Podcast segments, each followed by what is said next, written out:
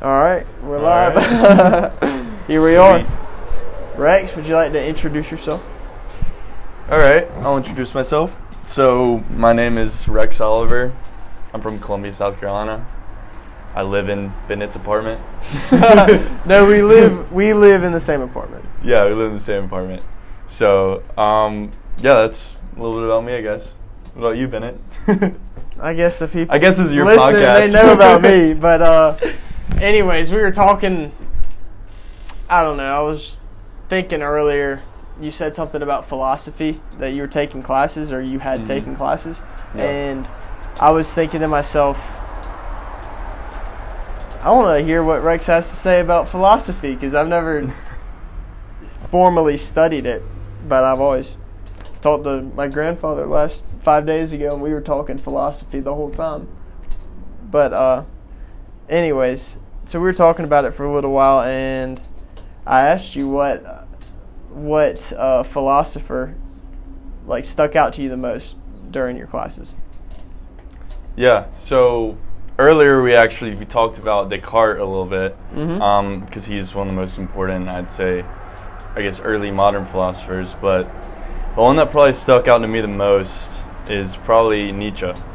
So Nietzsche, he was an existentialist, which is big old branch of philosophy, and it's a lot less formal than most traditional philosophies. So most traditional philosophy has been like constrained to universities and done in a very like academic type way. Um, you like get a you have to get a PhD to even like make anything important whatsoever in Buddhist philosophy.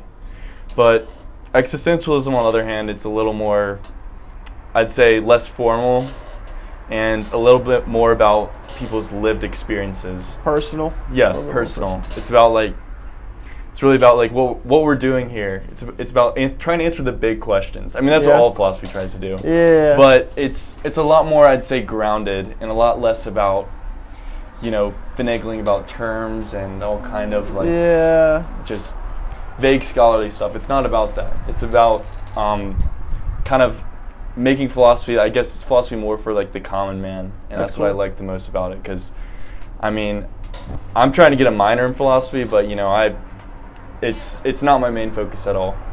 So, I thought so. That's why I love loved existentialism when I took a class on it. But but yeah, so Nietzsche is this philosopher. Um, and he was this he's actually this really really sickly guy he was just sick all the time and um, not healthy whatsoever and so he was miserable for a long time in his life and but i think through like a certain few revelations and stuff he ended up creating a really good philosophy so What does it consist of? what does it consist of? Yeah. Um, so I'd say he has a bunch of different important ideas, um, and the main, the main of which I'd say is The most important to you?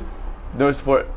Well, he has a lot of different ones, but I'd say the most important to me actually. I'll, I'll go over that one first. Is he had defined these two things called slave morality and master morality.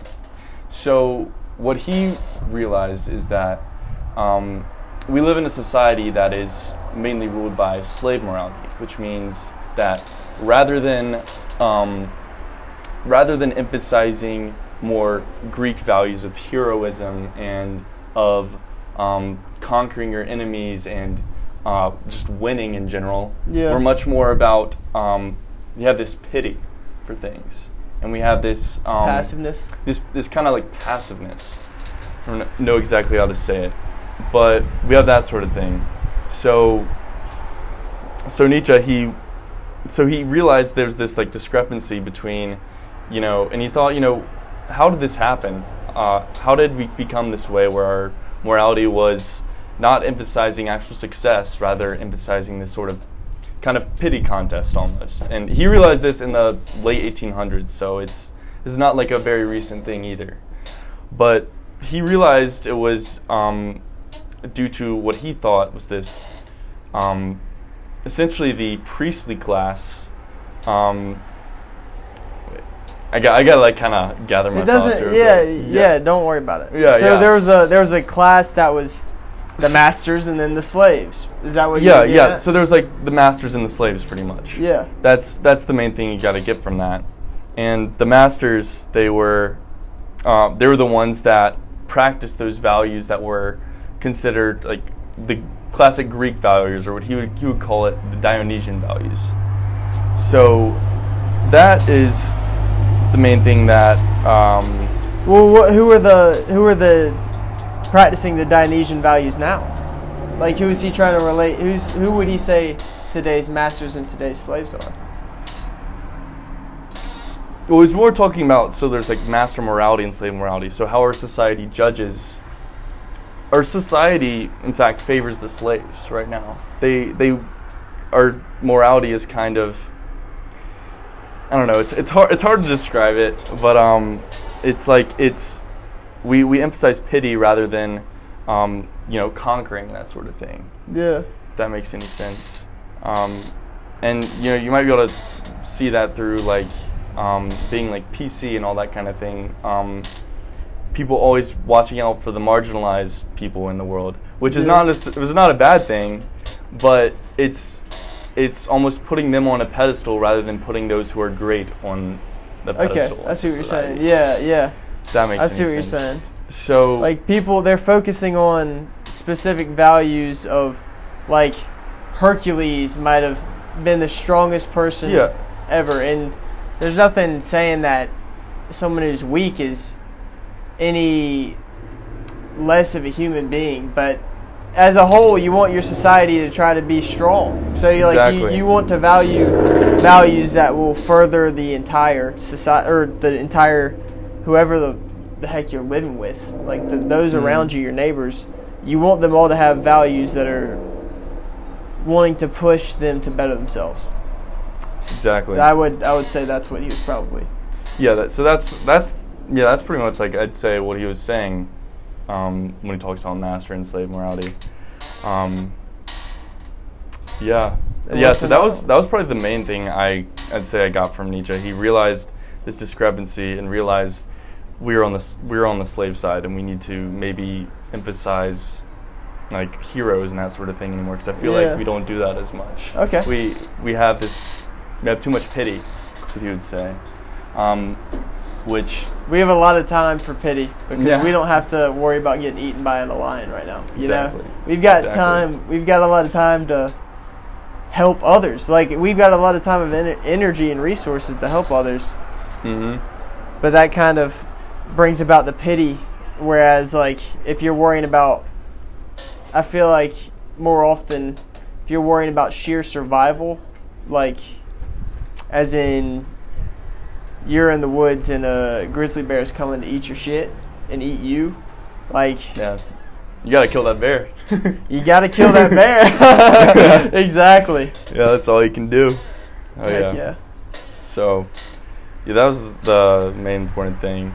And I'd say the, I guess the other big concept of Nietzsche is, so he said this thing, he said, so it, it's a little controversial thing, but he said, you know, he said, God is dead. That was the main thing that he said. Ooh. And when did he say this? He, how, how old is he? he said it was in the late 1800s. So it was Okay. basically he realized we are in a post-Darwinian world. Like we had we had realized once we figured out evolution and that kind of thing, he kind of was like, well, you know, the we're we're really like the society is definitely it, even though it's ruled by God right now, it will eventually not be. I would say this. I would like, say this about what influence he's of the saying. church. Yeah. Okay, and you like up until that point, everyone was like, whatever we don't know, or not everyone, but the mass, the massive majority was, whatever we don't know is God. Like, Mhm. mom, why is there a, a huge ball of light in the sky? Someone might have said that five thousand years ago, and they would have been like, they would have said, "Honey, that's God." Two Mhm. years ago, it's something else. Whatever, whatever. But it's more. I think since the Darwinian world came about, uh, God is viewed differently.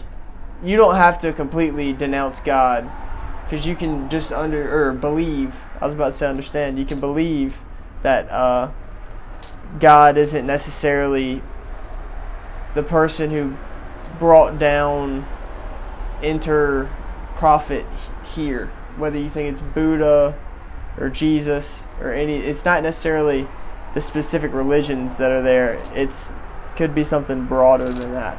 So like that's just going away from the 7-day creator Mm-hmm. to maybe maybe this Darwinism stuff is how God acted. Like God acts. Maybe that is maybe the Darwinism system itself is a part of God and is part of the world and is a part of everything. But if you think about it, what I, what I would say to that is that um, post post Darwin, um, I feel like that was the point where instead of instead of having to rationalize science as a replacement for supernatural things, then you're repla- then you're trying to rationalize God as a replacement for scientific things. Yeah. And what I what I mean by that is that you say you're talking about that lightning example. You know, um, someone would have to before Darwin, they would have to explain. You know, oh, this isn't actually just God pointing his finger at, Yeah. at the tree on the ground and just zapping it. Yeah. It's it's sci- it's science doing that. So they'd have to explain that, and they would be on the kind of more crazy side for suggesting that sort of thing. Yeah, then- the science wasn't as mass as widely understood. And then post Darwin, it's like, well, if you want to explain something as an act of God, it's like people say, oh no, it's actually science at Yeah. that point. It's kind of it's it's science. If I that- wish that- people didn't say, "Oh no, it's science." Like not I wish it wasn't always you have to either believe in God or believe in science. And I think there's room for maybe both and maybe God is using science to create the universe or maybe there's no active thing creating anything and creation is just happening somehow that we have absolutely no idea how. And maybe people want to say that's God. And maybe that is God. Who I'm not who am I to fucking say? Exactly, you know, you just gotta you people believe what they want and I don't think there's only two options between God and no God or I Yeah. just I, I think everything there's so many, there's so much polarization now. And so an- another thing big with Nietzsche as well is so in response to this thing, God is dead. Like, what do you do? That's that's the question. What what do you do in response to it? So there were a lot of contempt like philosophers at that time before Nietzsche who were like, well, um, we're just gonna fall into nihilism. We're going to not care and be like, you know, everything's fucked. There's no God. There's no Yeah. purpose. We're just gonna we're done, man. like we're fucked. The gig is up. Exactly. Like it, and so they think that sort of thing. Yeah. And so, but Nietzsche decided, you know, it doesn't have to be that way. That doesn't It- help. it- it doesn't doesn't help. help anything. But what you need to do is instead of instead of like, because he, he thought that's a continuation of that slave morality. There's nothing we can do about it. They're they're they're not like breaking free of say say oh we're we're just biological blobs doing just doing what like chaos on earth like Yeah. we're just we're not we're not doing anything it's like well like that's that would be a slave morality point of view. What you need to do is have master morality instead. Have a say yes to life. Yeah. have a say yes to life and yes to all the uncertainties and, yes to- all the everything in between you and the time you see your grave or whatever. Maybe even after that time, I don't know. exactly. Affirm life. Affirm that. Say you gotta say i am here. Like, Let's I am ride. here. I am here. Let's ride man. Let's do it. That's exactly what he said Oh man. and that's that's why i like it the most be- that philosophy the most is because you know it kind of answers those questions i feel a lot of people fall into this kind of just way too nihilistic mindset about things you know people if they the first second someone has doubts about god or doesn't think god's real or they're like you know like well, what's the what's the purpose then man like I, Yeah. what's the purpose and like honestly you see this on shows like like you like watch like rick and morty they have that mindset big time i feel like it's like they it's like real it's just like a lot of it's way too nihilistic and they and they're not really taking that next step into saying oh because they point out the fact that you know they might think that god doesn't exist or they might point the fact that, that you know there is no true purpose Yeah. laid out for us and that we're just we're just blobs and we're, we're Yeah. just like cells or whatever Yeah, in, in some other huge thing. yeah That's about like just as as microorganisms are to us, we might be those microorganisms to whatever the fuck else is. Mm-hmm. So I don't know. That's interesting, and I think that at some point, sometimes I can be more nihilistic than others, and I can be down and think that there's no Yeah. purpose. And but man, that's a tough way to live life. It's tough to live life. I'm I'm not trying to necessarily. I don't know. Everyone has their own shit and their own beliefs. And I'd like to believe more than there's no purpose. I don't necessarily know what I believe, but like I'm sure maybe me trying to figure out what I believe is the purpose in and of itself, and maybe that's good. Mm-hmm. And so I'm, that's where I'm at. Talking to Rex Oliver Yep. Yeah, we're just hanging out here. Oh yeah. at Clemson, I guess. I guess. Yeah, no we're we're it. present, man. That's the Uh, thing yeah. about it. We're present. We're not. We're. We're just we're here. If that makes any sense. We're on we're on this earth. Everyone is and we're just always only things. wherever here is. Everyone is always only here. Yeah, you're only here. You know, you don't have to think about that overarching purpose all the time. You can just be here. There we go. Yeah. The chair's rocking. The wind's blowing through those trees. Shit, I'm gonna stand up and look. I'm gonna stand up and look out at the sunset. Give it a few hours and this thing's about to be. Oh my god. Uh, super nice. There's a rainbow over there. You see it? That's a tiny oh little Oh my rainbow. gosh, yes. Wish they could see it. That's fine. They're there. Maybe they are seeing it. Maybe they're the rainbows that we don't see that they're seeing right now. It's true. Whenever now is. Five months from now or 10,000.